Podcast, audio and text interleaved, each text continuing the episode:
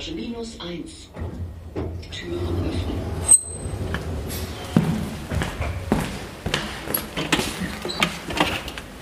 Dann bitte ich jetzt den Ton ans Tonpult. Ich bitte Licht und Stellwerk zu besetzen.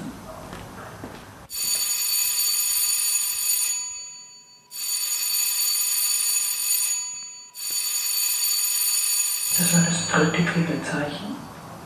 Ich bitte Thomas Hauser zur Bühne. Mit freundlichem Ersuchen bitte. Thomas Hauser.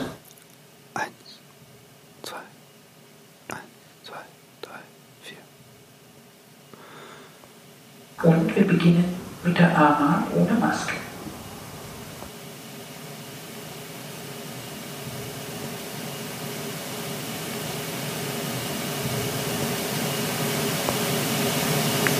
Ich bemühe mich, alles in meinem Kopf zu benennen, was ich kenne. Der Bühnenboden besteht aus einem gewissen Material. Das Bühnenbild ist ein Spielplatz. Ich habe einen Ort, von dem aus ich in das Spielgeschehen einsteige. Und ich kann in etwa vorhersehen, mit wem ich spiele. Wenn mein Kollege Christian auf die Bühne tritt, dann weiß ich, dass das Christian Löber ist, mit dem ich spiele. Wenn meine Kollegin Annette Pahlmann nach meiner Hand greift, sehe ich ihre Haut an meiner, spüre ihren Druck, mal beherzt und auffordernd, mal dankend und schutzsuchend. Es ist so, dass die meisten meiner bisherigen Auftritte miteinander verschwimmen, weil der momentane jeweilige Aufwand sich doch immer gleicht. Ich nehme mir vor, nichts zu verändern und gleichzeitig simuliere ich alles. Mich ärgert, dass den Namen ändere ich jetzt mal Moritz bereits in die ersten Sätze ungefähr fünfmal unterstützend ein Ja hinzugefügt hat. Ja, weil ich mir denke, dass der Text vielleicht nicht geschrieben wurde, um ihn mit Verlegenheiten zu füllen. Ja. Außerdem finde ich private Verlegenheit ab dem Moment der Premiere und im Repertoire sowieso finde ich kokett. Ja. Ich habe nichts gegen Impro, halte mich jetzt selber nicht für den genialen, versierten Impro-Künstler, der ich gern wäre. Auch deshalb habe ich mir gestern Zeit genommen und diesen Text hier aufgeschrieben. Und dass mir gerne unterstellt wird, dass ich immer so gut vorbereitet bin, das ist nur die eine Seite der Münze. Die andere Seite ist, dass ich Panik habe, es zu verkacken. Ich arbeite dran. Also improvisieren, das kann Thomas besser. Dann aber kann ich sehr lachen, wenn Zeynep sieht, dass ich sie sehe und höre und dabei völlig aufdreht und wir uns darüber bewusst werden, was für ein Spaß auf der Bühne stattfinden kann. Und es kommt vor, dass das Publikum das auch begreift, dass wir jegliche Beherrschung verlieren. Und dann ist es meistens eh um mich geschehen, weil die Spannung zwischen dem in unserer Hand liegenden Bühnengeschehen und der Möglichkeit, das alles jetzt vor Amüsement und Schabernack platzen lassen zu können, das zerreißt mich.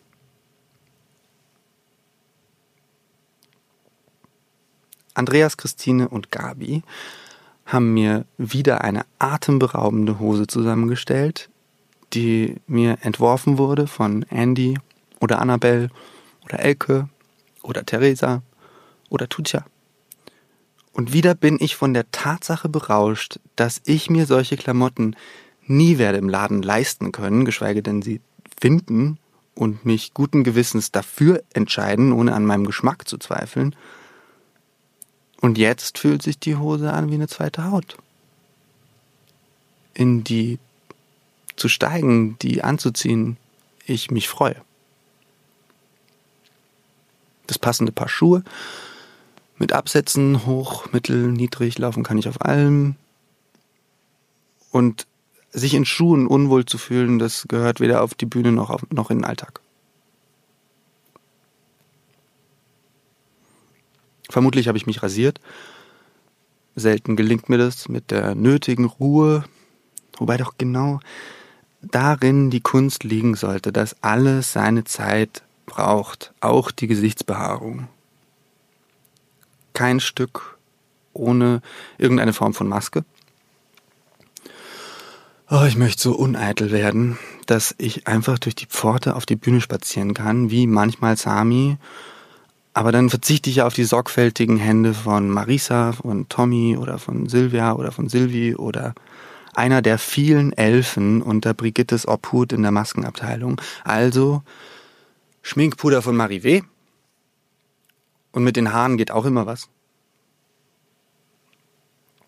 Ich frage mich, ob ich das vorhin mit den Füllwörtern von Moritz gesagt habe, weil mich manchmal dieses Gefühl überkommt, dass alle anderen eigentlich ein anderes Stück spielen.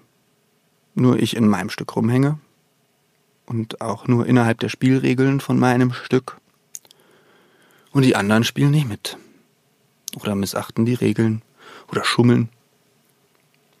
Und dann, also auch irgendwie jetzt, bin ich genervt von mir selbst, dass ich sowas unterstelle.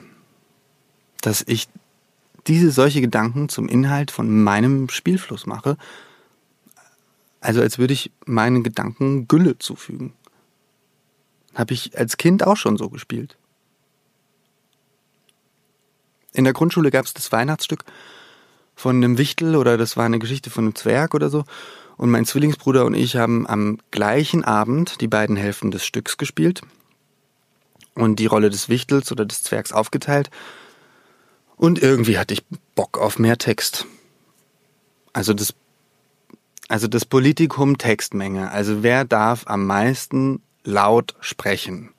Ist das, ist das schon so tief in unserer Gesellschaft drin? Oder bin das alles ich selbst immer schon gewesen? Zu laut?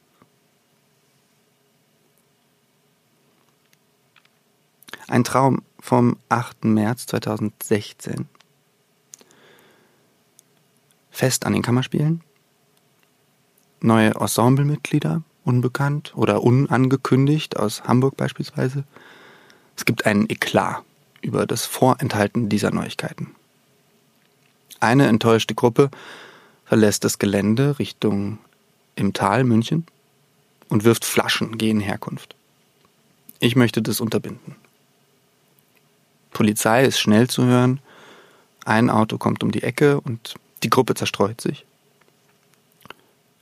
Ich trinke aus meiner Glaswasserflasche, was ich für erlaubt halte, und merke, dass ich kleine Glasscherben schlucke.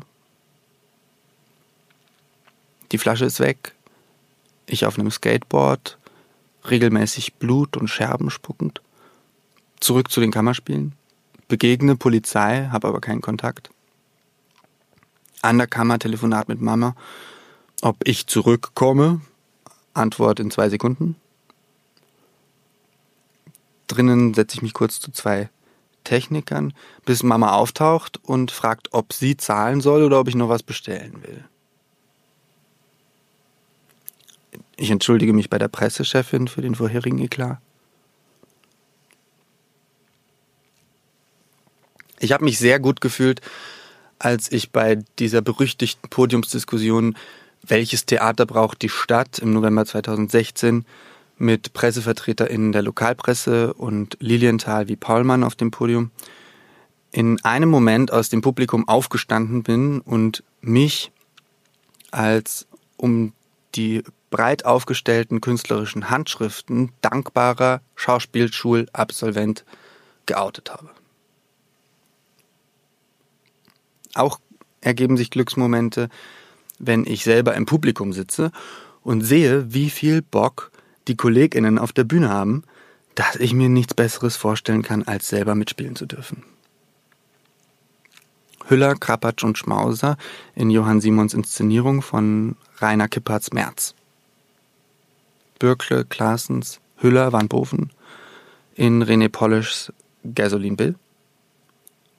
Marlene Montero Freitasch, Andreas Merck, Betty Komanga, Landa Patrick in Freitasch Choreografie of Ivory and Flesh, Statues Also Suffer. Da Überall performe ich in Gedanken mit. Das ist geil. Ah ja, und um zurückzuschwenken auf das leidige, aber wirksame Mittel. Ich will Texte. Kann ich richtig gut lernen, macht mir Spaß. Sprechen macht mir Spaß. Damit ich mal in Panik geraten kann, wenn ich mit dem Lernen nicht hinterherkomme. Anfangen kann ich dann vielleicht mit dem Ferkel aus Winnie Pooh. Das muss ganz viel seine Angst Ausdruck verleihen, dem geht's aber eigentlich ganz gut und es hat bisher noch alles überstanden.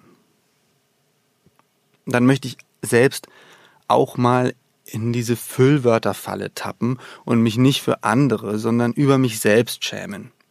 Und dann schließe ich mit dem Schamgefühl auch ab und muss mich nicht mehr schämen. Dann mache ich mir keine schamhaften Gedanken mehr. Dann kann ich einfach ganz selbstverständlich mein Fach behaupten, auch vor anderen. Dann lasse ich mich nicht mehr einschüchtern und schäme mich nicht mehr darum, dass ich keinen Marktwert habe, weil ich eh keine Ahnung habe, woran man den festmachen soll. An Preisen? An gesprochener Textmasse? An mit wie vielen ich per Du bin, mich besoffen habe? Ob ich fucking Hamlet in einer Liga mit Eidinger spielen kann? Schablonen malen, ist langweilig. Dann spiele ich auf Japanisch, weil mir danach nun mal ist dann spiele ich mit allen KollegInnen auf der Bühne gleichzeitig Liebesszenen. Oder kloppe mit Schaumstoffschwertern auf tragischste Weise gegen eine Wand, bis die Wand mir den Todesstoß versetzt. Und dann kommt Anna Geseraya Lappe und trötet mir in den Arsch, wie das die Leute bei Max Stewart machen. Und meine beiden Katzen spielen währenddessen Romeo und Julia, aber nur weil es auf dem Programmzettel steht. Und wir starten ein Kammerspiele-Label und nehmen eine Platte auf mit allen Songs, die alle von uns jemals covern wollten. Ja, das Theater hat mir dann doch jegliche Religion versaut. Aus der Kirche bin ich raus. Aber die Marienstatue, die versteckt im Bühnenraum der Kammerspiele auf das Geschehen niederblickt, die verzaubert mich.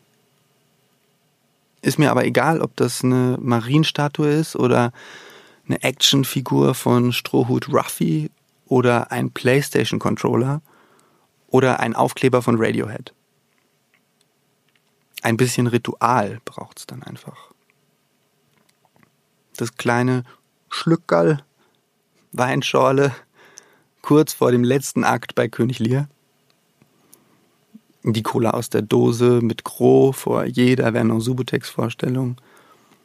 Das waren beides Inszenierungen von Stefan Pucher.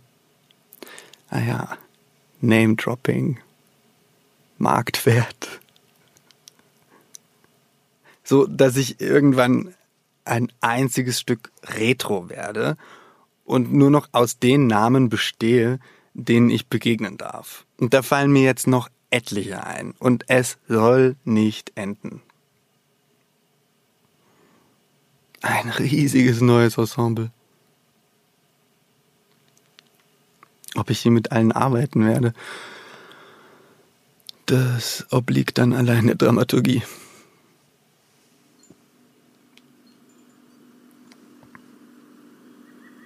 Letzte Szene. Das ist ein Solo. Ich stehe in der Mitte der Bühne.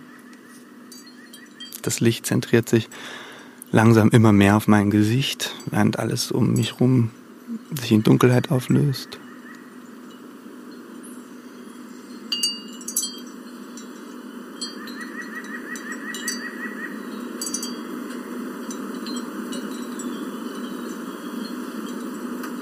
Ich tue nichts.